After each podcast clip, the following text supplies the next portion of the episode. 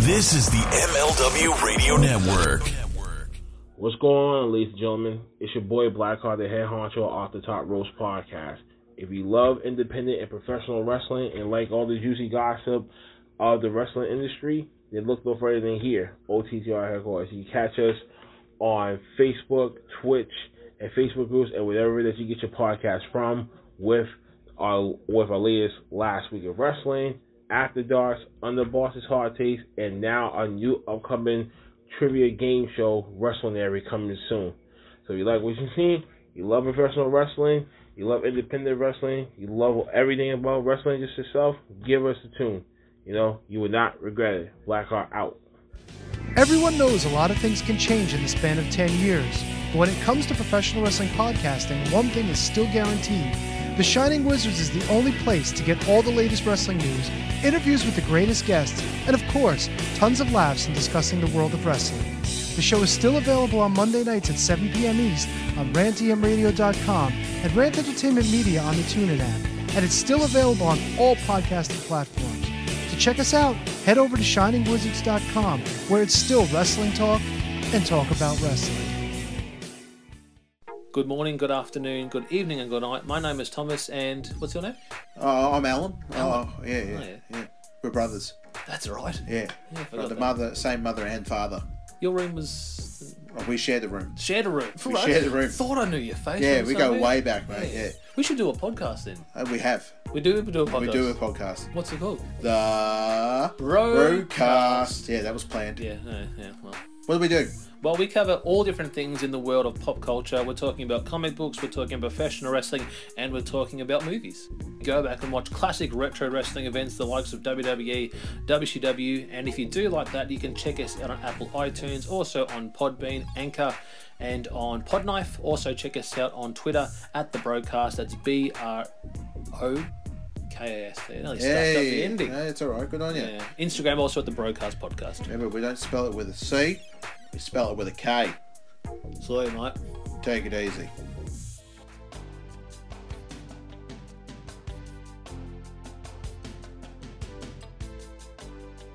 Welcome to another episode of the Front Row Material brand. My name is Mike Freeland. I have another interview this evening. I'm excited about this. It is very interesting to talk to the different creative minds in the world of wrestling and how promotions get started and what our things are like in the infancy days. We get to talk to somebody who is a huge part. Joakim Morales is going to be with me today. We're going to talk about how the company actually got started, his involvement with it, but in addition to all of that, we're going to talk about his love for pro wrestling, what kind of got him interested in wanting to be a part of the wrestling business and some of his earliest memories. So with that being said, let's go ahead and let's go ahead and bring him on in. How you doing? How are you, sir? I am good. So let me ask you this before we get started. What kind of got you interested in wrestling? Uh, pro wrestling or independent wrestling? I think there's a big difference. Like mainstream pro wrestling or independent pro wrestling. Let's just start off with with with regular wrestling, mainstream wrestling. Um, it was just kind of one of those things I came across uh, as a young child. Um, you know, I had older cousins and family that was into it. Uh, I saw it on, I believe it was Fox on Saturdays. Um, a couple of old tapes like W was AWA, and um, I think my earliest memory is uh, Savage versus Santana in uh, the Boston Garden. I Oh, want to wow. say, I, I believe that's it. Yeah, it was a, an IC title match way back when. I know the finish was uh, suplex into the ring. Uh, and I think it was Sherri who held the foot down for the three, so match can go over. but yeah, yeah, that's that was it. You know, larger than life characters. You know, just how elaborate everything was. It was it's just just glued glued to the television. Was there anybody that you used to enjoy it with at that time? Was there anybody you would, you know, Um, cousins, siblings, That's a good neighbors? So I would catch it occasionally with my neighbors, uh, my grandfather, and just honestly, mostly my friends and my cousins. It was never like any one specific person until I got older. Um, it was just around, you know, whoever was around and interested. Did you ever think at any point in time that that would be something that you would end up getting involved in as as a youngster, or was it just something that you were just really enjoyed and you thought, ah, maybe one day, or was it something that never really crossed your mind at the time? Um, growing up, it was not like to me. It wasn't something that was achievable. I would say it was just like it was definitely a form of entertainment. Um, and as I hit, you know, my early 20s, it, it kind of seemed less and less possible. Um, it's wild now. So WrestleMania 31 was in San Jose, and I was with a friend uh, in Vegas, and we were going to drive up for the show. And I totally forgot this, but she had reminded me that um, on the drive, I had said, I don't know how, I don't know when, I don't even know why, but I'm gonna be involved in pro wrestling at in some capacity. And think about a year or two later, I was in it. it was just one of those things. It was just, and then when like it happened, she had to remind me, "Hey, on that drive, you said you do it, and look, you're actually in it." And I had, had totally forgot. Um, I don't know. I don't know if I, if growing up, I ever ever crossed my mind to be in it, but I know that when I had told her, when, remembering when I had told her, it was just something like things haven't really gone to where I've wanted them to be in life, so why not try? And yeah, we are where we are now because. Now I know there's some stories about how Battle Club, everything, you know, kind of got started and whatnot, but kind of tell us the, the introduction of that. What was the the first uh, stepping stones with all that? I know that it involved uh, at the time another partner and you wanting to be involved with it him not wanting you to take a financial risk in the whole thing, but yet still being involved in it. So, for everybody who might not know the story completely, what was the first conversations about this? so, um, back in 2016, uh, let me go a little further back. So, in 2012, I created a Facebook group, and it was predominantly supposed to be about the things you enjoy about pro wrestling. I noticed at the time, and it's crazy how things haven't changed. But a lot of wrestling fans just seem to see to be really bitter and they're always pointing out what they don't enjoy or don't like about wrestling. So I was going to be like, all right, I'm going to start this group where we're just going to talk about things we like about wrestling. Ironically, what ended up happening was constant arguing between myself and who the person who would originally found Battle Club, Carlos Aristide. So yeah, so from like 2012 up into 2016, we would sporadically argue, and then we'd have these kind interactions. Uh, he would train on and off to be a wrestler, um, and me just you know constantly watching the business, you know, just loving it at the time. So he, you know, he trained. He realized it wasn't for him. He realized that high level production was missing at the time. So he got into that. Um, and he did a few shows with his own crew, and he realized, hey, this looks like something I could actually do. So he had came up with the concept. He came up with Battle Club Pro. His original mission was to just bring really great wrestling back to the Bronx. And he had reached out. This is 2016 now. He had reached out to me. He was like, "Hey, I'd, I'd love for you to be on commentary. It seems like you know what you're talking about when you have these discussions uh, on the Facebook group with me personally, where the case may be." So I say yeah because it was an opportunity. Uh, not really believing at the time that it's legit. You know, it's just like, yeah, probably not going to go through, but you know, whatever. If I say yeah and it works, then it works. Um, then I started seeing match graphics and posters, and I'm like, oh, this is real. This is actually happening. So I had reached out and I was like, hey, I don't just want to be on commentary. Like, I'd like to be in a higher position. I'd like to be a partner. What is what is it that I can do to prove my worth and, and show you that I'm I'm with you on this. And he had put me onto his production team. Then we started filming wrestling, going to different shows, Jersey, um, different parts of New York, um, filming places like uh, Fiesta Pro, Wrestle Pro, Tier One, and yeah, it just became one of those things where if he needed me, I was there. Didn't matter what it was, whether it was production, moving a ring, you know, putting up flyers. Like anytime anything had to do with Battle Club, I was there. Didn't make a difference. So um, when you first heard the concept of, of Battle Club and you're all about it, you're wanting to be a part of it. Had he ever met you, or had you guys ever spoke on the phone, no. or was it just no. all in this uh, group chat about yeah. what you? And he just offered you the gig like right there. Yep once. Oh, did that seem kind of suspicious to you? Like, wait a minute, is this guy on the up and up, or had enough time passed and you said, okay, we I kind of got a feel for this guy, or did somebody you, you had to have thought we've never talked on the phone before? well, at this point, it was four years of knowing each other, roughly, roughly four years. So I knew he's a real person. I had, you know, I knew it was it was legit. You know, I, I seen you know all the post of his wife. I think he had a yeah, his his child was very his oldest child was very young at that point. So I knew he was real. He was also a friend of my cousins who had brought him into the group. So like I knew he was a legit person. But we've never met. We didn't meet. The first time we met was in August, uh, and we went to some festival in the Bronx, right off of Longwood Avenue, I believe. It was the first time we ever met. We just went to hand out flyers, and we didn't know it was a not for a non non for profit kind of thing going on. So police asked us to stop handing out flyers. He's like, hey, there's no solicitation going on because it's not for profit. This is all church based or whatever. So, you know, we politely asked if we could just finish what we had in our hands and go from there. He goes, all right, I'll let you just finish up what you guys got in hand. Um, and yeah, that was the first time we met. And then from there, it was just, like I said, anytime any he needed anything for Battle Club, I was there. Did you feel like you guys once you you finally did meet, you, you kind of the you gelled, you gelled just as much as you did in the chat room?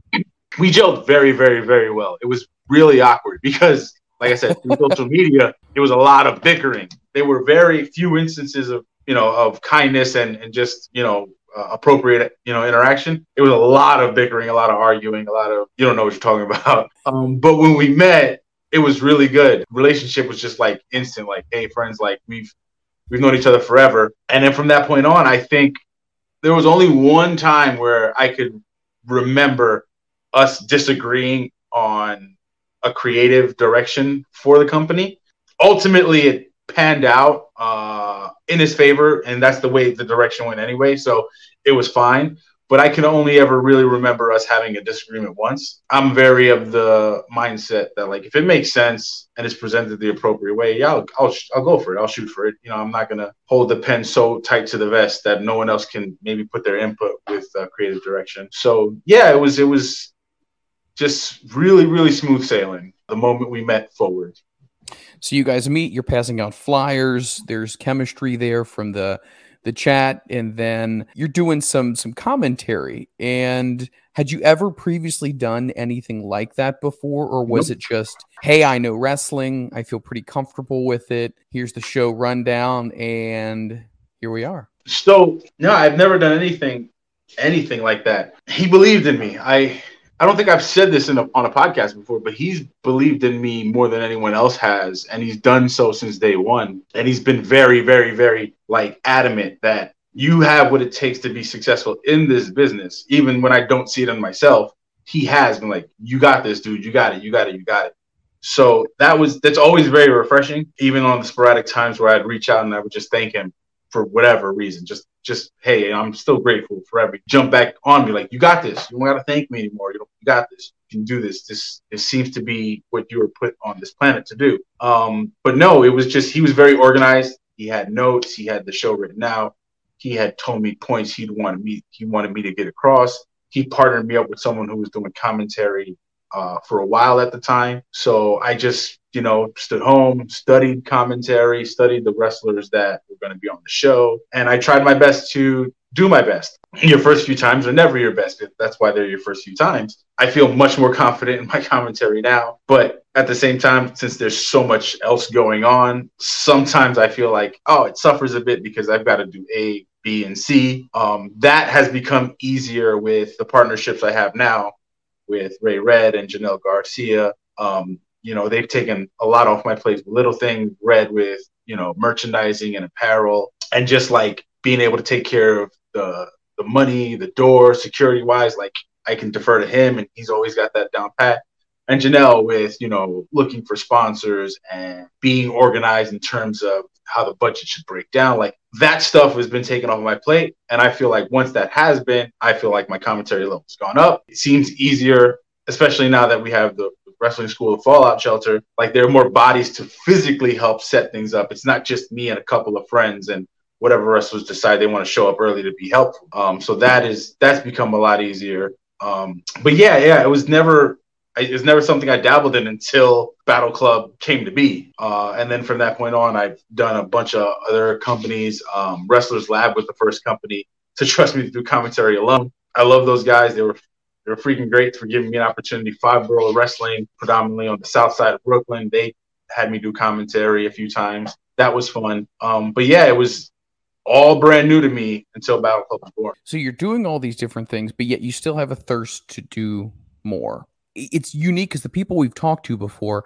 usually pick one specific thing to do, but you seem like you are very much a go getter. So, what other aspects before you even said, Hey, can I do more? Did you have your mind set on? Was there anything in particular that you thought, you know what, I think I would be really good in this area? Uh, obviously, in addition to commentating, but I think I could really do really well doing this. I never handled a camera like professionally before until I got with Carlos and he put me on to do First, it was hard cam. Um, then it was ringside when his original videographer backed out for personal reasons. So then I, I went from hard cam to doing ringside, and then I really enjoyed it because then it became a kind of a, my own game of can I predict the spot, what's going to happen, can I get the shot clear, can I get the shot right. But I really started to do that. Then I really started to like look into production, and then when I got with Tony Damaso, who used to do all of NYWC's production all that stuff during their like heyday when you know Whipwreck and Nice was running through there. He was doing that. He was doing their website. He was doing all their production. He had shown me another level doing video. He, he really sat me down and put me through a, cash, a crash course to do like how hard cam should work, how the pros do it in the E.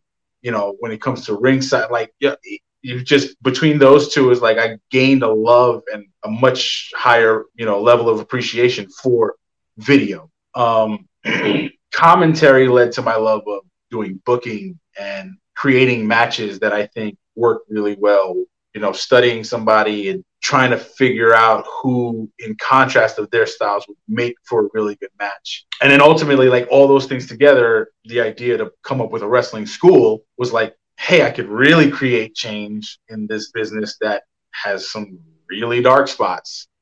And the best way to do that is to have kids that are coming up get taught the appropriate way to do things. So like all of that came from the commentary gig, and it all is those are all things that I feel like I really enjoy doing and I really excel at, and I want to continue to learn. I'm always asking for. It's weird to when people ask me for advice, and it's just like oh, I'm just going to tell you everything I know. But I'm always trying to pick brains of people that I see are doing well or that I trust, it's fun. It's fun because it, it doesn't stop. It always changes. You know, matches that work this year didn't work two or three years ago. Matches that work now won't work two or three years from now. So you've got to adapt to what the crowd is like, you know, the crowd likes, and you've also got to adapt to what your specific crowd, you know, enjoys because your crowd might not be the same crowd that enjoys, you know, high flying uh, action, or your crowd maybe prefers hardcore stuff. So like you've got to kind of, you know, where your location is, where you're running out of, the people that are attending, like it all plays into it. So you've all got to kind of, you know, learn how to adjust on the fly. And that's always kind of been something I feel like I'm good at is just figuring things out when they need to get figured out. And if they don't figure out, how can I fix it after it's been messed up? Like those kinds of things. But yeah, my, my love for production for audio, for video, for matchmaking, that all just stemmed from commentary and believing that I something I could do. It's definitely something I enjoy doing, even when those mishaps happen where I oh this match has to change or you know during the show oh x y and z is going on so now matches have to be switched. Like those adjustments on the fly are great and they keep you on your toes but at the same time it's really tough. So when it was just you and carlos in the beginning there was a lot of obviously things that needed to get done such as booking people and you know what the budget is going to be like as far as how much you can afford to pay x y and z the venue codes and restrictions for the buildings. Did you find that in the beginning was kind of overwhelming like oh my god there's 9000 things that i have to do before we even yeah. consider selling a ticket? So kind of walk me through at least your experiences of okay how do i even start contacting people? Because this is so fresh, this is so new. Maybe somebody doesn't know who I am. What was your philosophy on approaching people, or was that more of what Carlos would do? So he, he slowly brought me along. It wasn't one of those situations where he just like, hey, kid, it's all yours now, figure it out. As the events happened, you know, book a match here, book a talent there, reach out to a talent here, see if you can get X, Y, and Z to sponsor. So it was like steps. It was every, it was little steps with everything that goes into a show. Um, you know, like I said, talent, a match, and then sponsors, and then buildings, um, figuring out NYSAC regulations, things along those natures came slowly. How many tickets do we need to sell for this show? This show is going to be what it needs to be. If we have a locked in budget in mind, can we get to be on the show and still fit within those parameters? So he brought me along slowly what I'm seeing now is a lot of people are going headfirst into it, which is great because sometimes the only way to learn is just jump right into it. But it, I feel like slow and steady is the best approach. Learning how to do it your way and not necessarily be a copycat of someone else because, you know, you are who you are and there's no hiding it. You can do something like someone else, but you can't ever copy someone else perfectly. So I'm always a proponent, especially, you know, when I tell the students at the school, when it comes to bookings and stuff, go slow, chill out. There's no need to rush. One step at a time. Did you guys have a, a vision with with Battle Club about this is what I see other promotions doing. This is how we can make ourselves stand out from everybody else. Was there any conversations about okay, maybe if we do this a little bit differently, this will make us stand out, or was that just a sim- simple conversation of you know what, let's just try to book the best shows at competitive right rates and and make people want to come back, or is it more along the lines of that? It was a mix of that. We're booking the best show possible at you know something that is affordable, reasonable for people to keep coming back, and it was to showcase. Originally, it started just you know minority talent. Let's put them in a little more prominent positions, especially for the area and the time. Um, but as we progressed, it became the focus became more about let's along with showcasing minority talents, let's be a promotion that really, really, really does focus on women's wrestling. You can see the shift if you go back in 2016, 2017, 2018. You can see the shift. It slowly progresses to where women's wrestling is almost 50-50 every battle club show with along with men's wrestling. Um, and that's just something that myself and Carlos had in common because we were both raised by our mothers and grandmothers. It was like things needed to get done, a woman got them done. Let's be the place that does that. Like Shimmer's been a thing, Shine's been a thing, and uh, uh, women's uh, wrestling, like on the West Coast. Uh, I'm botching the name, but like Wow or yeah, Wow. Like those things have been around, but they were never predominant in the Northeast, New York and New Jersey specifically. So we wanted to become that place. We set out to make it we made it a point for the first title to be introduced to be the women's championship because we wanted that to be like, oh, okay, they're legit about focusing on women. Um, and then, you know, from that, we started running, you know, occasional all women shows. Um, and yeah, like I said, and I've said it a bunch, and it's just, it's nothing against anybody. It's just the thousands of promotions. But how many of those promotions are genuinely putting on women's wrestling, are genuinely putting on people of color on their card, not just for the token spot, in actual spots. So it's like, oh, we can do that in the Northeast and be legit about it every single time out. Then we can not only stand out, but still accomplish the mission of being competitive with our shows and being affordable and reasonable for fans to continue to come back when it comes to you know putting a, a wrestling promotion together obviously there's a, a, business model. And you said before you know you go into a show and you say this is what our budget is going to be. This is what we need to do. Obviously x amount of people are going to cost this much to put on a show. So there's obviously the logistical aspect of that as well. What do you do when it comes to a situation of uh, and i meant you know you had mentioned earlier about there's other people now who take things off your plate that you trust that I know they can do this or I know they can do that. How hard is it uh, to build up trust, especially in the wrestling business, when okay. a business is so difficult to, to begin with, but yet also in so many ways, let's be honest, it is also a cutthroat business. Um, how does how do you determine trust with people, especially when they're no pun intended in your inner circle? When obviously you run the show, you got to make sure you trust people. So the thing that Red and Janelle have in common is that they have both been part of my circle and people who are who have been trustworthy with uh, for me before wrestling was ever a thing. This year marks 20 two and a half, maybe 23 years that I've known Red and 10 years that I've known Janelle. And both have been in situations where it was like, I don't really like to ask for help, but if I ever did, there was always one of those, it was always an answer of, of course. So it was easy for me to trust them in those aspects because, like I said, you know, on personal level, if I ever absolutely needed something that I couldn't handle myself, and I reached out to them, they made sure it got done. I've tried trusting other people in wrestling before, and it has cost me several thousand dollars, several thousands of dollars. Um, ironically, that person has magically reappeared after a few years. Um, that's a different story for a different day.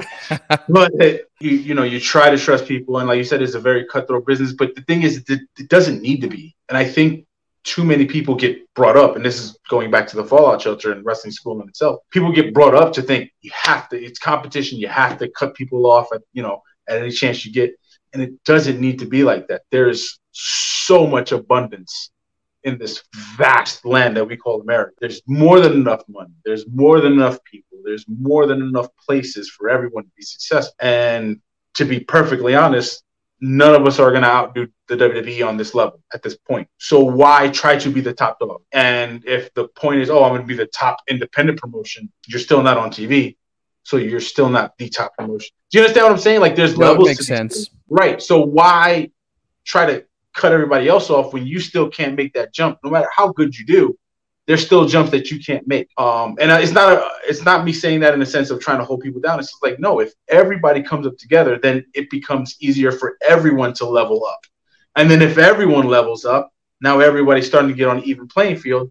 Then the competition becomes more legit. Well, then you're forced to continue to grow. So now, if everyone's growing and everyone's succeeding, unfortunately, there will be instances where people don't match up or whatever the case may be. But those people who are legit and genuine and have a, a meaning behind what it is they do, other than lining their pockets, everyone should be doing well. Everyone should be succeeding. So why is the automatic response to everything cutthroat? You know, it's got to. It's me. It's it's it's it's always me and never you. Like I don't. I'm not in this to to to get rich. I say it all the time, and like I'm very honest and open about it. I want to see others succeed in on this platform because it's something I love, and I feel like if I do enough of that, it will change the game in a much better way. with the advancement of, of well i mean obviously 2016 there was definitely social media and whatnot but like twitter and facebook and youtube and all of these platforms really you can become a, a global presence really with many of these independent companies because of the use of the fact that those media platforms allow that. Mm-hmm. Title match wrestling allows that now. So when we talk about you know garnering an audience or garnering sponsors or getting people to recognize your brand talk to me a little bit about how social media definitely is a positive thing for the independent world as opposed to maybe let's say in you know around 2000 where you didn't really have all this stuff and it was really just word of mouth how great is it now to be able to say okay we did this show we can go ahead and promote it we can put clips up how do you guys utilize the social media aspect to kind of grow the business Social media is great for promotion. It's a wonderful promotional tool. Just like with everything, there are downs to it. But I'll, I'll here's a perfect example of how well social media can work. May 2021, Harlow O'Hara and B Young, crazy crucifix spot from the apron to the floor. That spot goes viral, and and this is just not this is not me taking a shot or anything, regardless of how much it doesn't want to be stated that Harlow took the bump. Harlow needs to be the one that be should be praised for it. And it happened at Battle Club Pro, not other places like when people were reposting that saying, Hey, if you want to see the craziest stuff, check this spot out. Or, oh, look what I did, but not giving the brand credit. Anyway, because of that nuts spot, Harlow gets an interview on Cultaholic. That interview gets heard by a kid in Kilmarnock, Scotland. That kid in Kilmarnock, Scotland comes to America to learn to be an actor. His love of wrestling brings him to the Fallout Shelter. That kid is KJ Mack. oh wow So, from a spot in May of 2021, you get the social media attention that allows Harlow to do a podcast with a very prominent YouTube channel. yes They have a huge following, especially overseas in the UK. This kid who loves the business, who literally was not going to be part of it until all these things kind of aligned. Here's the podcast. Harlow puts over the fallout the way it should be. Something is done and you love something and you love a company. Harlow's always been pro Battle Club. We always love her for it. So that gets heard by KJ. KJ comes here. Now, KJ is doing bookings in Scotland. He's going to do a booking in Denmark. All that stemmed from That him coming to the fallout. Right. So like so that's a beautiful example of how social media can come full circle and be a great tool for promotion, a great tool for spreading the word, a great tool for having things seen all over the place.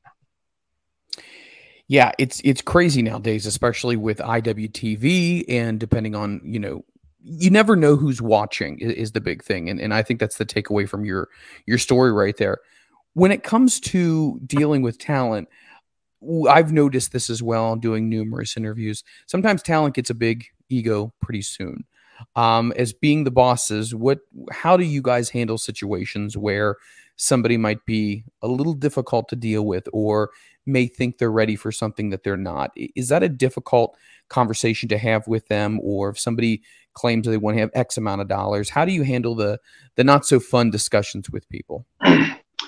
Um, for the last nine years, I've done conflict resolution in the Department of Education for New York. First in uh, charter, and then in the public schools.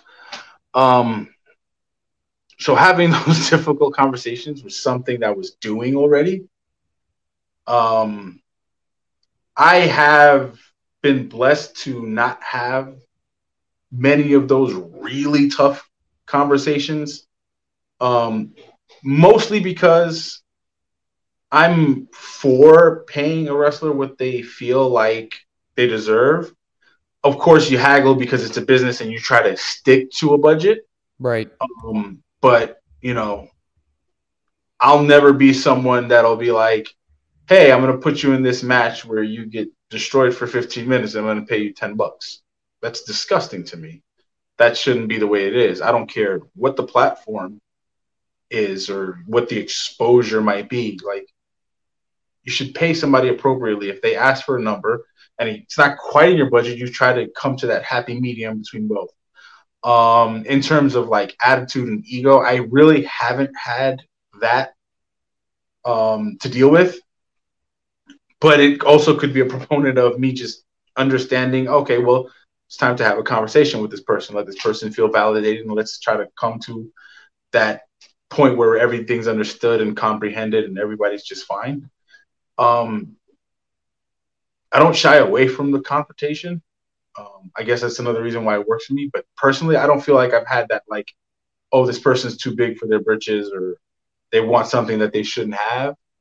I mean, there's been issues where it's like, hey, I'm not cool with X, Y, and Z. So it's like, all right, well, I'm presenting you A, B, and C. Okay, I don't like any of those options. Okay, so here's one, two, and three. And then you you kind of come around. Um, the other thing is that like I always make sure I try to take care of talent as best as I can. So I'm hoping that it's one of those situations like, oh, he's a good egg. Work with him, and he'll work with you. Um, it's tough. I mean, has it happened? Of course, it's happened, but it's never been one of those like, oh my god, I can't have this conversation, or I don't know how to have it. Like, everyone's everyone's human, so validate me, and, and I'll validate you, and let's just talk. I mean, there's it's there's almost never a reason to just completely oh i'm off the show or i'm not going to do like there is some some middle ground everybody can come to so um i would say the the worst interaction i had was a talent was on my end they weren't very reachable when i reached out and then they reached out and it was during the show and like i said i didn't have all the help i had, I had previously so i was swamped. So the talent had gotten to the venue pulled me to the side and we spoke. Um, i heard their issues. I said you're completely right. How can i make it up to you x y and z? Okay here you go. And it's really like that. It's i don't push myself upon anybody so i don't feel like someone should push themselves on me. It's always hey let's just figure this out. Um, and i think that's that's the best way to go about it. Um, if you're not forcing a, a you know a direction onto someone they should be willing to to listen to you. If you're not forcing it if you have something here we go. Oh okay fine but it's just it's all about conversation tone manner, comprehension, you know, being willing to have that negotiation. You know, a lot of people hear that and they're like, oh man, you know, we're talking money or we're talking creative direction. It's like, I don't think it's that hard because, hey, this is what I have envisioned. If you want something else, okay, provide me with the answer and let's see if we can together come to that resolution. But if you're not going to provide me an alternative answer, then you just not being happy with what's going on isn't going to work. Do you understand what I'm saying? Like, Yep. if you want to change something, okay, well, how do we get there? If we Come can't to the figure out table with a suggestion. exactly. So, but yeah, for the for the most part, I would say since 2016, we're now in 2022, in six years. I'd say maybe three times it's been problematic in all the shows I've done between Battle Club, uh, the Lab, uh, Innovative, you know, anything I've ever been part of creatively whatsoever. Like maybe three times it's been an issue, um, and those ten, those got resolved relatively quickly. It seems like your demeanor and your way of handling, like we talked about, conflict resolution or just interpersonal relationships in general. I think you foster that very much that feeling of you can come to me and talk to me, and I think that's what your company. Every company has a, a culture or a feeling to it, right? And that's why people want to come back and work for certain companies.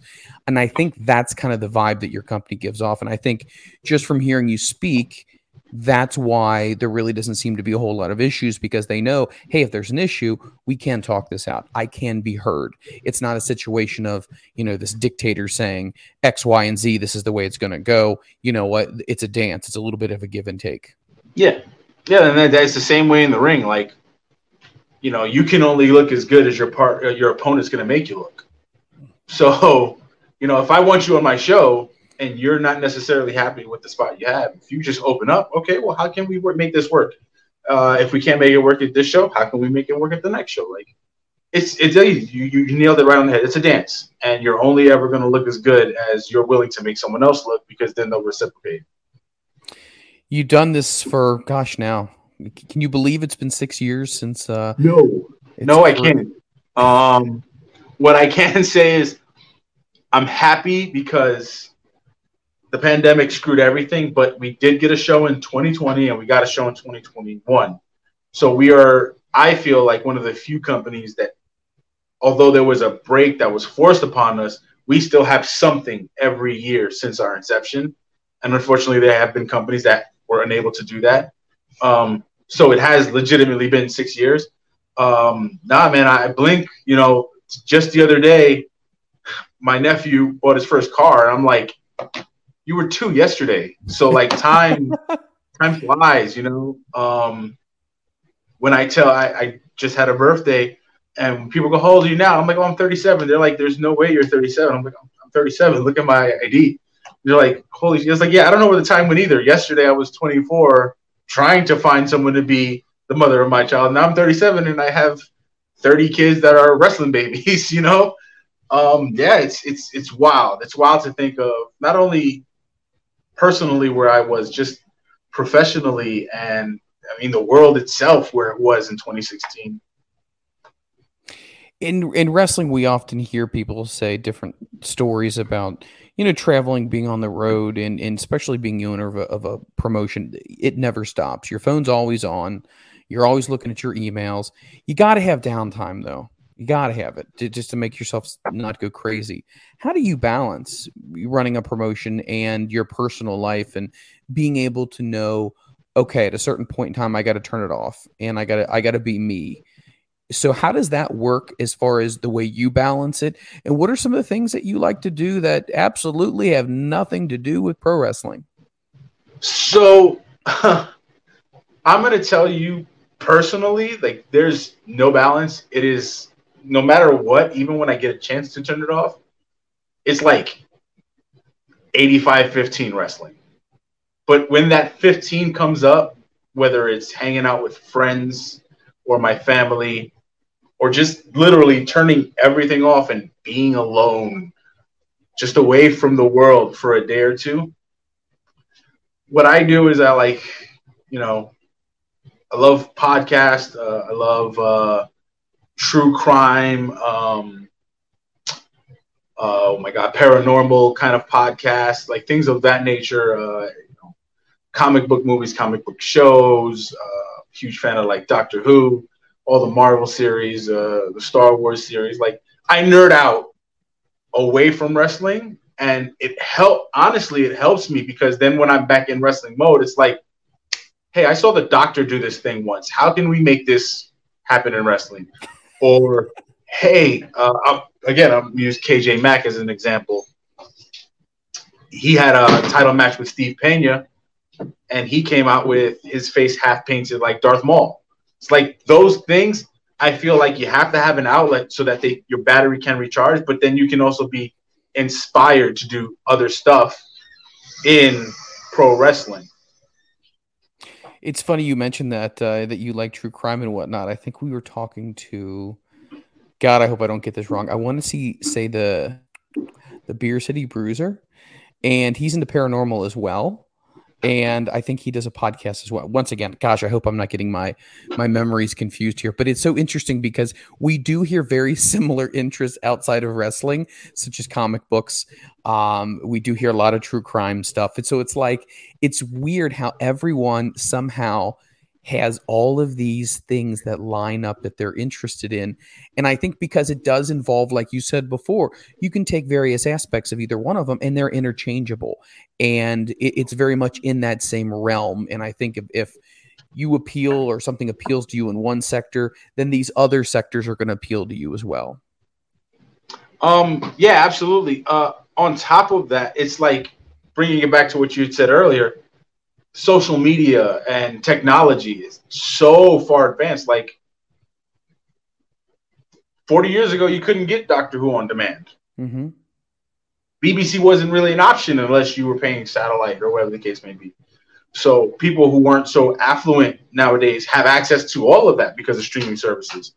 Um, I feel like, and it's not to say no one nowadays is unique or special, but I feel like because everything is so easily accessible, I feel like most people have a lot of things in common because most people like a lot of things. There are very few niche things that people are into. And now with the way things are, when you're very into a small market, a small, you know, environment, a small atmosphere, or whatever that case may be, you find yourself actually involved in it because it's like I, I I'm in it now. Like I can do it. You know, you know if it's you know let's say it's burlesque or uh, photography or um, music like you have those little tiny like things that are unique you almost always end up in it somehow because you've become you've, you become so infatuated and you've loved it so much.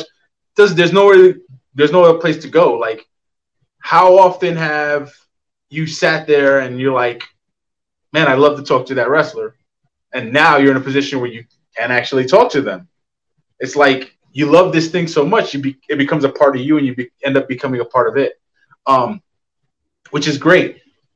It still has, you know, place for people who just want to be fans, and that's wonderful in itself. But because of this DIY revolution with technology and people being more in the forefront of putting themselves and their goals uh, at the top of their list, you get those spots where mittens is now part of a wrestling show instead of just being the fan that's always in the corner of the entrance for every wrestling show ever.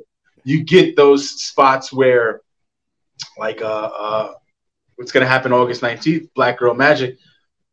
Uh, Spice Spiegel become goes from being someone who's trained to be a wrestler to realizing, hey, there's an even a smaller subculture of pro wrestling that I can bring to the forefront, which is just 100% black women wrestling. So like those things are now possible because of everything that is going on, all the advances in technology. You know, a person that you would have to, you know, 25, 30 years ago, have to go through an agent to speak to. It's as simple as a, a booking email or a message on Instagram. And if they hit you back, the conversation has been started. But that was that's that's today. That's never what it would have been, you know, 40 years ago. Tape trading between the territories was amazing yes. because you couldn't see the wrestling from Portland, Oregon that you would see in Albuquerque, New Mexico, Yep. or you know Chicago, Illinois, or Detroit, Michigan. Like everything was different. So that's why tape trading was. Oh man, I'll give you these guys, and you give me these guys, and why that worked is because a talent from that territory. Hey, I came from here. Check out this talent, this town. They say the best wrestlers here. You get those promos. Now people become interested. That is all now at the click of this. Yep. So, you know, circling back to what I, you know, the question is like, yeah, I feel like everybody's got their hands in everything because it's all easily accessible. So, you know, even the most random thing I could possibly say that I'm into, I'm sure someone else has mentioned it because Absolutely. it's accessible. No, I agree. I agree 100%.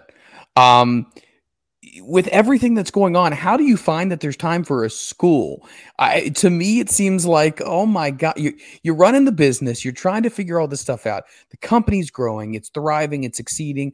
Yes, you definitely want to have the opportunities to to train your own guys and, and obviously cultivate all of this and the empire to grow.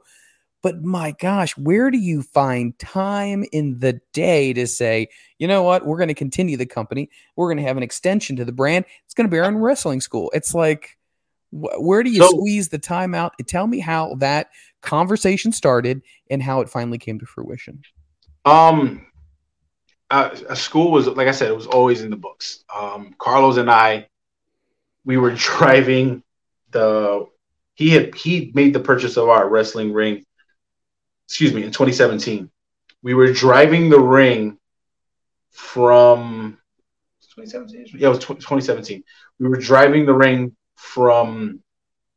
Um, it was after the August show. It was yeah, we were driving the ring from the Bronx to Jersey. Um, and in in that thing, we we, we talked about running an all women show, running a show out of a, out of state that wasn't New Jersey, and building a wrestling school. Carlos and I got to do the we did multiple all women's shows as partners, and we did a show in Connecticut. So we were able to knock those two things off our list. The one thing that we didn't do to, as partners was the wrestling school. Um, but that was the idea as far back as then.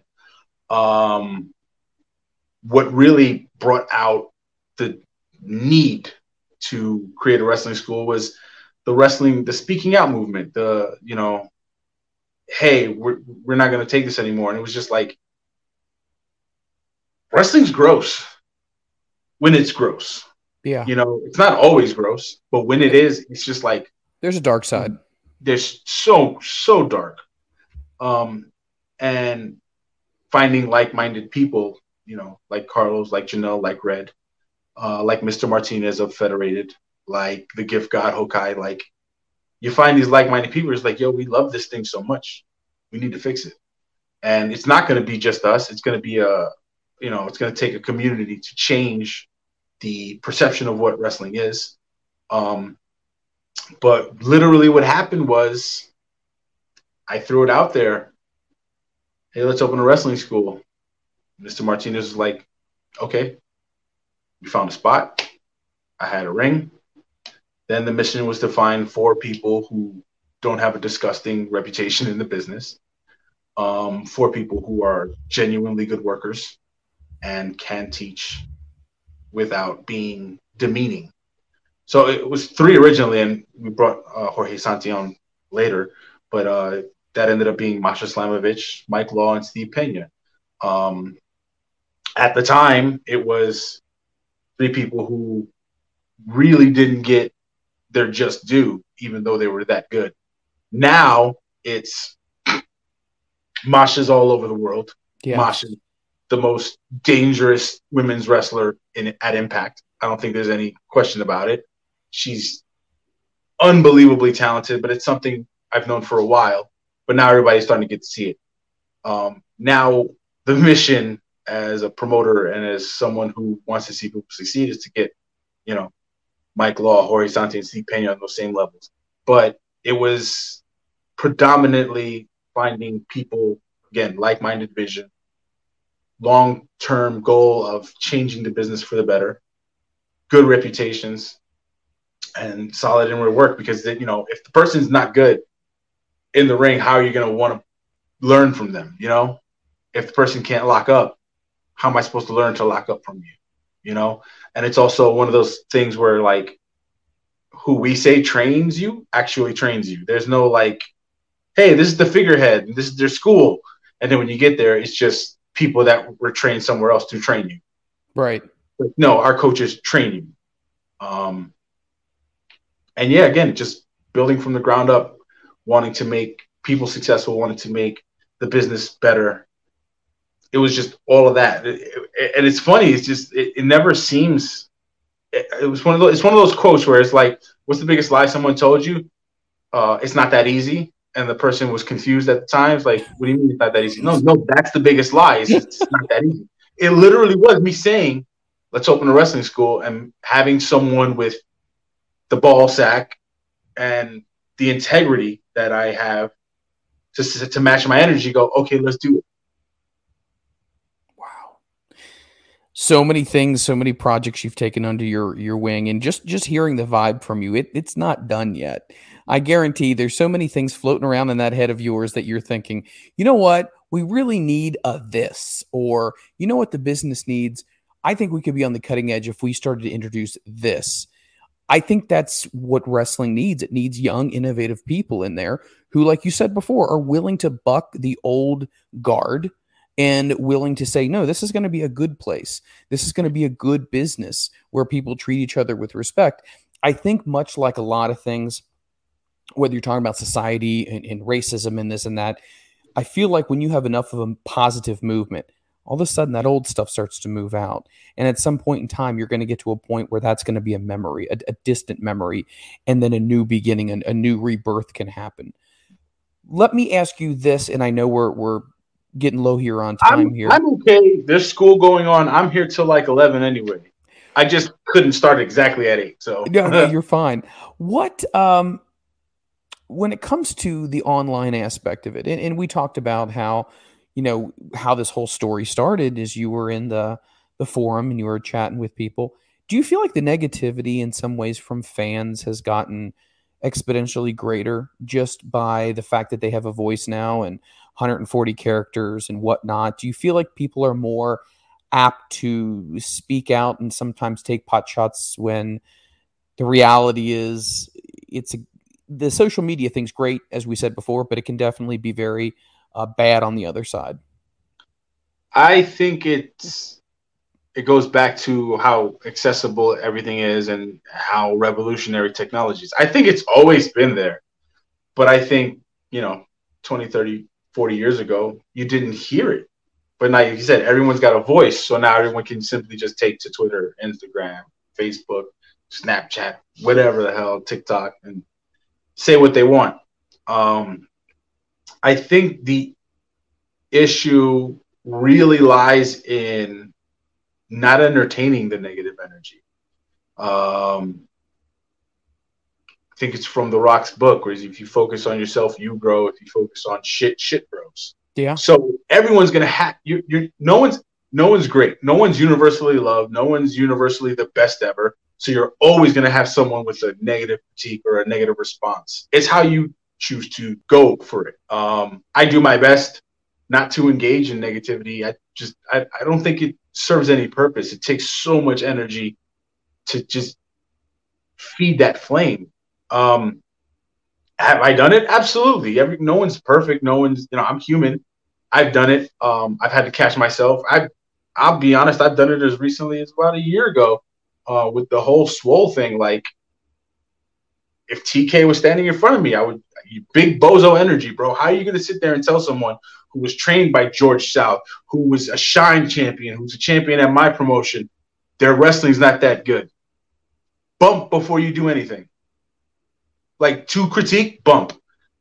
I don't wrestle, but I've never thrown someone in the ring without doing something. There are people who can give you personal stories. I've tossed myself around in that ring. It sucks. It hurts. If you don't do it right, it's going to hurt for a long time.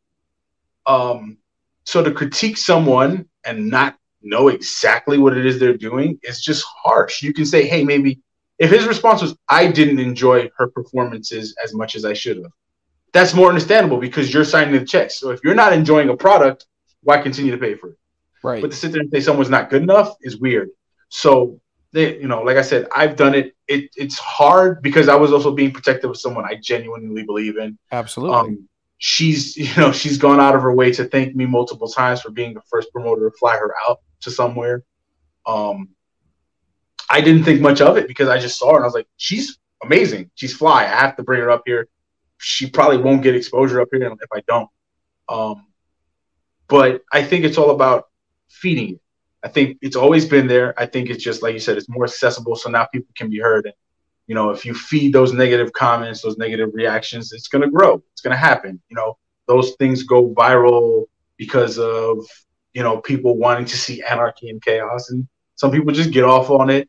But I think if you break it down, overwhelmingly, there's more positive to it, but that doesn't seem to get spread more because it's not the hot take. It's not the oh, this is the juicy thing. Let's see if we can get these two two or three people to feud over. You know, it's like there's there's so much positive. Man, every day, um, Santana tweets another day. That's such a positive message simply because you were your eyes opened up. That'll get, you know, he's got tens of thousands of followers. I think he crossed the hundred thousand mark not too long ago. That'll get like 300 likes and retweets. But then someone will say something ostracizing, you know, Tony Khan or MJF or whatever the case may be, thousands of retweets. Why? Because they want to feed the flame. They want to Sure. see that. And it's just like there's no point in it. Why it's happening, I don't know. I don't care to speculate. But I think that there's just there's more positivity than negativity. It just doesn't garner the same attention for whatever reason. Um, so that's my stance on it. It's like don't entertain it. Don't entertain the BS. Find what you like and focus on that. So you're doing all these things, and it seems like you have a battery that. How many hours of sleep do you get a night? Realistically, no BS here. You- You don't look Um, tired at all to me. I mean, you may be tired, but you hide it very well. How tired do you normally get during the course of the day? I mean, Very. what time do you finally shut it down and say, "All right, this is this is it, going to bed"? Um, I know it's such a random My- question to ask, but no, no, no. It's it's it's a great question. My my average day starts at 7 a.m. and I'm ready to knock out, like legitimately ready to sleep at 2 a.m. So it's about it's about five hours of sleep every day. Um unless something fun is happening or unless nothing at all. Like last night, I was able to get seven hours of sleep, which is that's why I don't look tired today. I was, I was got two more hours of sleep, so it's like, oh wow, I'm asleep. Um, it's usually five hours, but this isn't. It's it's not really. It doesn't really have anything to do with wrestling. Um, in high school, I went to high school in Coney Island, and it's on the other side of Brooklyn. So I'm very comfortable taking a specific route, and that route took about an hour and a half. Um, sometimes an hour and 45 minutes if I would wait for one of my closest friends. So I just got accustomed to waking up crazy early, and then like after school, I never really been on that side of Brooklyn, so I was exploring. I had a girlfriend, I had my closest friends, and it ended up just ha- like a habit, just habit kind of turned into my lifestyle of five hours of sleep is enough. It's more more often than not four hours of sleep. Um, but in that time frame, you know, I work my multiple jobs. I do the booking for Battle Club. I, you know, if someone asks me for some help for bookings, I reach out. Um, there's really great news concerning some of the Fallout kids coming up. Like, I always try to take a seat and be like, who would I need in this moment? And I try to be that person for whoever it is that needs help in that moment. as much as you say you feel like you've meant to do pro wrestling, you also mentioned in a prior interview you always felt like you were meant to work with kids. Yeah. And I'm a teacher as well. My wife is a teacher. Oh. We have a long history of teachers in our family, and we both worked inner city charter. Um, once again, that could be for another conversation because there's inherent challenges there as well. But I think at the end of the day, if you can reach somebody, I think that is the single most important thing. Um, I taught inner city this past year, and some of the toughest kids you didn't think you would get to. You know, you you don't. Am I gonna? Am I able to connect with them? Uh, I had a couple of tears and hugs as you're walking out the door on the last day. And I tell you what, no matter how much fighting or violence or this or that, or man, you don't know what they're going home to. But the fact that they did that on your very last day as you're walking to your car, that right there is a reason why you do it. And just like wrestling, you know what I mean? Through all the ups and the downs, if there's that moment that says that's why we do it, it's right there and it's it's very very special. So are you still in the education uh, profession as well? Yeah, I don't um I say unless by some miracle I get paid six figures to do something in wrestling, I can't see myself getting out of education. I also come from a long lineage of people that love to work. Like like my dad had he worked until he was just physically unable to. Um, and it's not like he was not capable. It's just like where he was working and he was asthmatic. The company was like, dude, you can retire, chill. He's like, I'm good. No, you can retire, chill. Um, my grandfather, or at least the man that I recognize as my grandfather, um, even with he had nerve issues, but even with nerve issues, he was always building something. He was always trying to do fishing. Like, uh, and then like I said, my my grandmother and my mother, you know, when something needed to get done, that's who I turned to. So like seeing those examples growing up, it's just like I can't see myself getting out of education anytime soon because I'm always going to think in the back of my head there could be a kid that I could do something for that could change their life forever. I I 7 years ago I was in a situation where I had to remove something from a student that was dangerous. That student is now part of our US services. Wow. Like that that little thing right there. Um, I had a kid who had tons of trouble, literally just getting to class, and that kid is now driving for a living. Like, and it's, it's just it's just those little ironic things. Like, you could never get here in time, but now your job is to make sure other people get to places in time. Yep. Um, my like my, my nephew, uh, you know, a knucklehead. He was a lot like me, you know, always horse playing and roughhousing, and like I say, he just bought his first car. He's living in a different state. Just like, you know, I brought I bring my nephew up because he was in the charter school I was working at. So it's just it's just those situations, you know. I can't see it because there's you're you're always going to come across a kid that needs something, whatever, however minuscule it might be, however major it might be um, and if I could help, I'll do so. Um, I commend you and thank you, man, because teaching is tough. I'm literally like, my job is to work on the conflict resolution team. It's literally building those relationships um, because I work with the special education population. Um, it's just about keeping them out of crisis, keeping them from having, you know, physical altercations, uh, if things are going on at home, I work with the social workers and the guidance counselors and admin to make sure that they're safe. Um, so I think I have the benefit of not having to focus on academics, but literally, you know, be that person to turn to for social emotional growth that, you know, the school kind of tends to look at team as like, oh, that's the go-to. That's everybody's fallback is room, you know, room 204. Um, and I love it. I love it. I love it with all my heart. Even, you know, when I do my rounds and, you know, I go from speaking to, you know, what is designated as a six one to one student and having him or her light up to, you know, a designated 12 one to one student.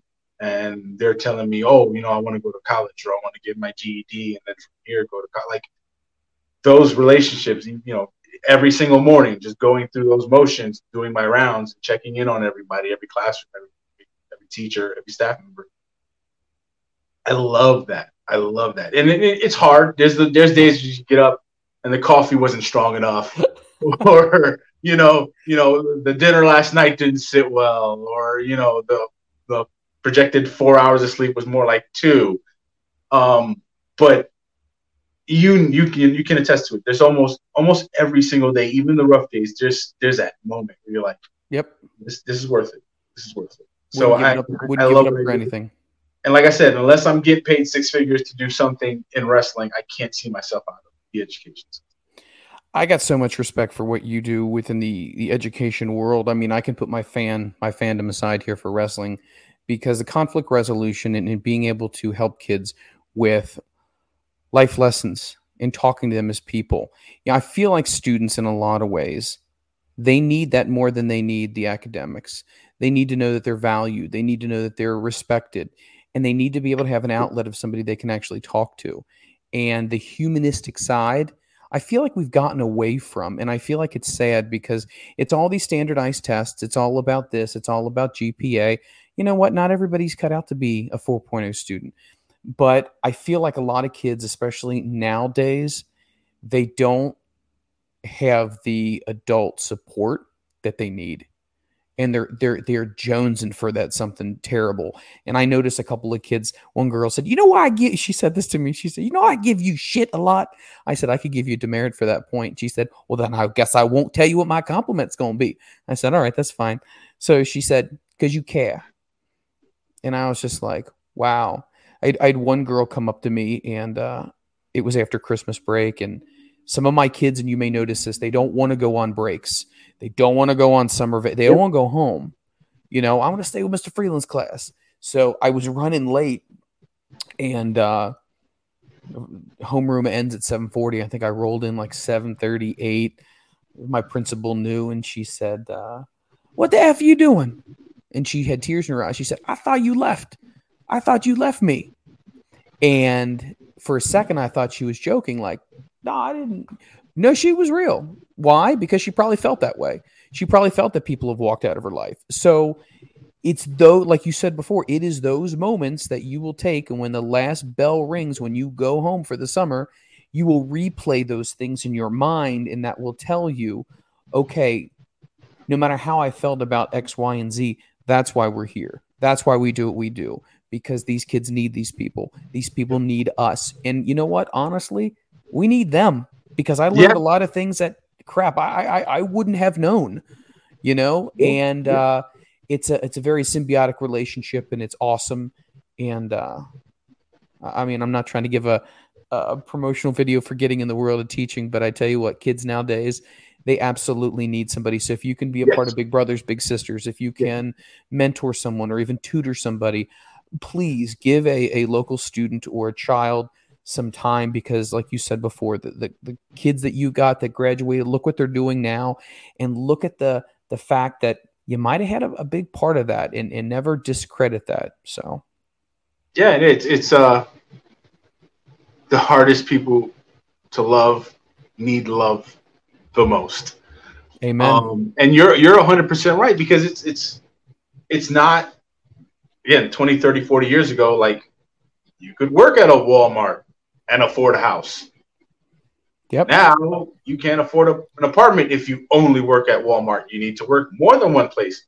So like yeah, the the home the at home feeling is much more different. It's much more of a system. It's it's like let's kind of do the conveyor belt of well, let's pass these kids along. Let's get their GPAs. Let's see where you know where they would land in terms of real life and just push them out the door. So yeah, that uh, it's crucial. It's it's it, with everything. The most important part is the relationship, and a lot of people just seem to forget that. You get a lot of these new teachers who they're like, they won't listen to my class. Have you built a relationship? Well, no. I'm, I'm here to teach. That's where you fail. If they cannot connect with you on any level, how are yeah. they going to learn from you? Bringing that back to the fallout shelter. If my coaches can't lock up, how are they supposed to teach you the bump? You know?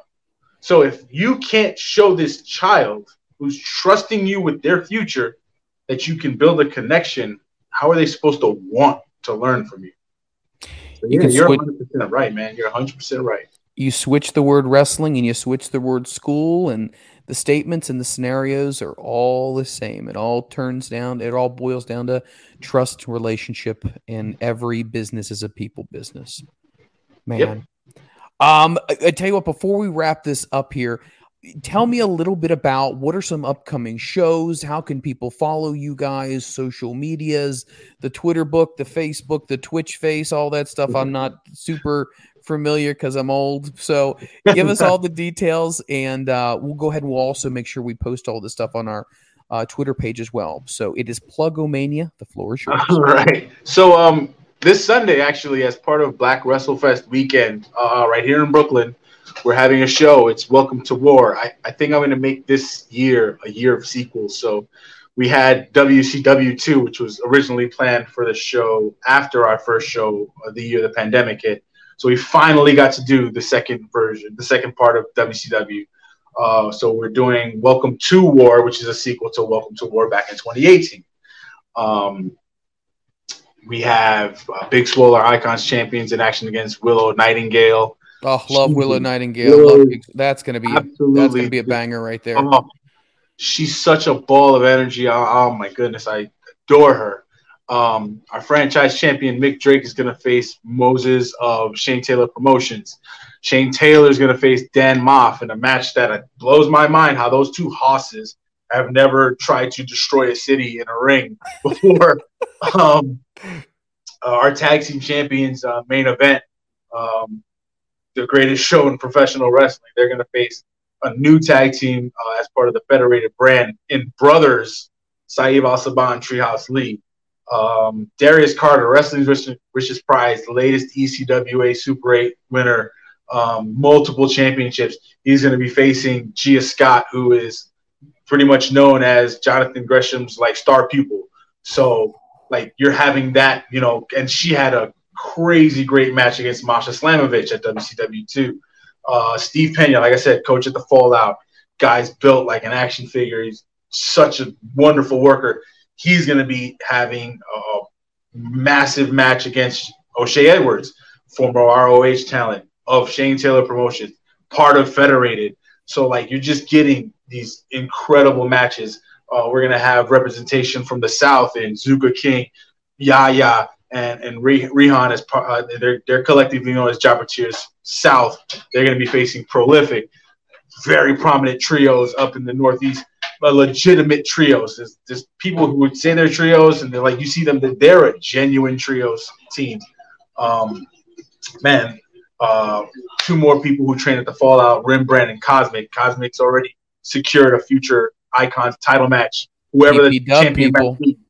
Right. Um, and they're going to face uh, the team of Jordan Blade and Joseph Alexander, two genuine grapplers, two shooters, two people who know the mat inside and out. It's the first time they're teaming, but you know, if you watch their stuff, it just seems to make so much sense that they would pair off with each other. It's crazy. I, I you know, like I said, this this is the, the part I really enjoy is getting these matches together and be like, wow, how is how, how hasn't this happened? Or oh, this was great the first time it happened. Let's see how we can improve upon it. Um, we're bringing mysterious Q up from Texas. He's going to be facing two more people who train at the Fallout, and Big Cuzzo and Anthony Gamble, the captain. I mean, it's just you know, it's going to sound weird, but it's like it's a point of pride that no one on this card is not seasoned is what I like to say. Like they're they're Caribbean, they're Dominican, they're Puerto Rican, they're African American. You know, they're of some kind of culture. And as part of Black WrestleFest weekend, which is this wonderful convention that's being put on by Pretty Heels, um, in conjunction with Battle Club, in conjunction with Jobberteers and all these, you know, podcast row, storyline T. Fate Jackson's to make an appearance. Like, it's just a mind boggling weekend that's happening Juneteenth weekend in Brooklyn. It just really doesn't get more prophetic than the stars this. are lining. Yeah. Um, so that is our immediate show. That's this Sunday. Um, you know, Facebook, Twitter, Instagram, um, Battle Club Pro. You can find it there. Um, tickets are available for just the show on Brown Paper Tickets. If you want uh, tickets to the whole convention, blackwrestlefest.com. Uh, the show after this one, the show following this one, will be a Jobber Slam, a, a joint show in conjunction with Jobberteers podcast. It was a huge success last year. Um, we're looking forward to doing that. You know, it's going to be a thematic kind of thing. Uh, if you guys are into the 90s, you're gonna love this show. Um, but again, using the platform to see people that I grew up with, that I looked up to, and giving them that opportunity to excel and showcase what they can do. I'm all for it. Um, yeah, that's pretty much it. I mean, uh, if anyone's interested in, in, following me or hitting me up at Joakim Morales, I'm very plain. Nothing special about any of my social media handles. Um, Battle Club's also on TikTok and YouTube if you want to follow them. Um, it's all there. It's all there. It's all accessible. All our stuff's on titlematch.com. Title Match is great. Um, they just, I just recently, I don't know how many promoters do this or people who, you know, have faith in the talent that they book, but like, uh, I personally is, you know, took uh, JC Storm and Cosmic to the Ladies Night Out show. I made that eight hour drive because I wanted to be there for that, for them, and they killed it. Um, I'm working on some more stuff for them, uh, as long as, like I said, some other Fallout students. Uh, I'm not against making, you know, long drives because it's it's different, you know, and you know everyone loves Guy, the Gift God, for being able to see all this wrestling on, you know, through gifts on Twitter, but you don't get the feel of that pro wrestler unless you're there live. So I try to make it a point to be there live, you know, not just to go to Ridgefield Park, which is a very common place that people run to. You know, I recently went to the H2O building for Wrestlers Lab for the first time. That was wonderful. That was one of the best shows they had. Check it out, Show a Bunga on IWTV. Um, there's a bunch of bunch of beautiful places all over. You know, I would love to go see. I was really considering buying tickets to Prestige uh, to see the, that card that they put on, on was unfreaking real. Uh, PWG, uh, Pro Wrestling Guerrilla. Like this, just there's so much wonderful wrestling, and I think everyone should get out as much as possible to go check it out. And you know, just you know, promotional me coming out. But are you a father? I am not. My wife and I uh, have been in the trying process, and uh, it, it, man, it's it's a tough one, but not not yet. Well, how great would it be? Like, hey, for Father's Day, I'm taking you to a wrestling show. Oh I'm not going to buy you a, a crappy twenty dollar tie. I'll spend my twenty dollars to bring you to a show, and you can get see some live action. Like I think that's one of the best gifts you could give someone.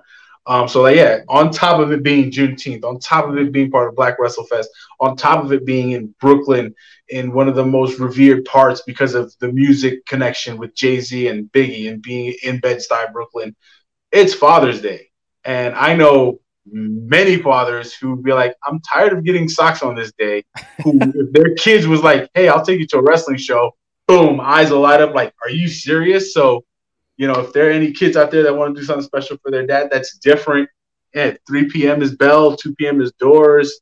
If you get those VIP tickets, you get an in-ring experience before the show. I think it's dope, man. Um, you know, again, selfishly, I'm, I'm obviously gonna plug my stuff, but man, I really try my best to be different, um, to be genuine. Again, this is this is not me looking to line my pockets off the backs of people who are killing themselves. This is me trying to make sure that those people get contracts and get generational wealth because they're putting their body on the line for something they believe in so much. And I just want to be something that helps propel them to that next level. And that, my friend, is what makes you very special in this industry and somebody we are very lucky to have in the world of wrestling. Um, guys, please, by all means, go ahead and follow him on social media. I'm going to go ahead and get all the information uh, after we're done with the interview, so I can go ahead and post that as well. But that sounds like you've got so many great things happening at the promotion, the wrestling school. Um, is there any chance we could uh, twist your arm to come back and, and talk more wrestling? Oh man, and- I yeah, I'm I'm absolutely I'm all I'm fair game. You know, like I said, is we can start at eight fifteen instead of eight. That's fine. Um, but yeah, yeah, I, I, I love these things because to, to me it, blows my mind why anybody wants to talk to me to begin with. Um, but it's just it's just one of those things where all of the podcasts I've done have been on the positive end, and that's all I would like to continue to spread is positivity. Um, you know, positivity through a platform that I love.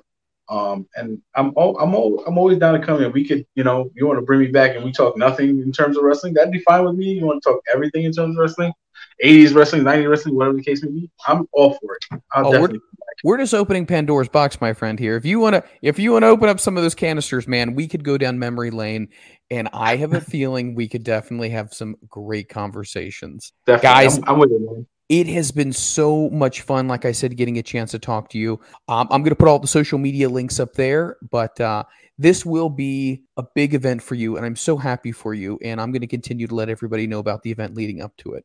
Thank you so much, man. Really appreciate. it. Thank you for this. This is awesome. All right, man. I had a great time. Thank you so much, and we'll talk to you down the road. Yes, sir. All right, guys. Joakim Morales uh, with Battle Club Pro Wrestling. What an incredible person. I mean, in that, what was an hour, a little over an hour, we found out so much about his philosophy on life, his philosophy on business, um, the way he wants to have wrestling change and how he wants to treat people. And that's the biggest thing here as well is when you get into the wrestling business you don't get into it thinking that you're going to make a lot of money. Hell he and I both know you don't get into the education business because you think you're going to be wealthy. You get into it because it's something that has special meaning to you. It has a special place in your heart. And I know it sounds kind of sappy, whatnot, but I mean, it's true. And I think in a lot of ways, when you talk to people from different avenues in the world of wrestling, they all seem to have a very similar philosophy. You know what? I love it. I know you love it. Let's go ahead and let's see if we can make this happen. And if we can go ahead and make enough money to pay our bills, and then I can see you rise up and and maybe get a contract like he said. I think that's kind of the ultimate. I think it kind of parallels seeing a student who struggles in the classroom and all of a sudden you see them walk across the stage at graduation they get their diploma. So many different parallels there. Very interesting to get to know the personal side of somebody in wrestling. It's not always something that we get to do but in these interviews we get to touch upon the business side and the personal side as well. The big event is going to be coming up. I'm going to be promoting the daylights out of that thing. Follow him on social media. I'm going to make sure that we get all of those information uh, sent out. And yeah this has been fun guys this has been enjoyable. Thank you so much for letting us come into your uh, your earbuds your ipods your whatever the hell you listen to this on. Uh, just thanks for listening. This is what makes wrestling so much fun is getting to talk and that's what i do. I'm a talking head. I got a microphone and i get to talk to some of the most amazing people in the business that i love more than anything else. That's gonna do it. I am mike freeland. I will catch you on the next episode of the front row material brand. The of.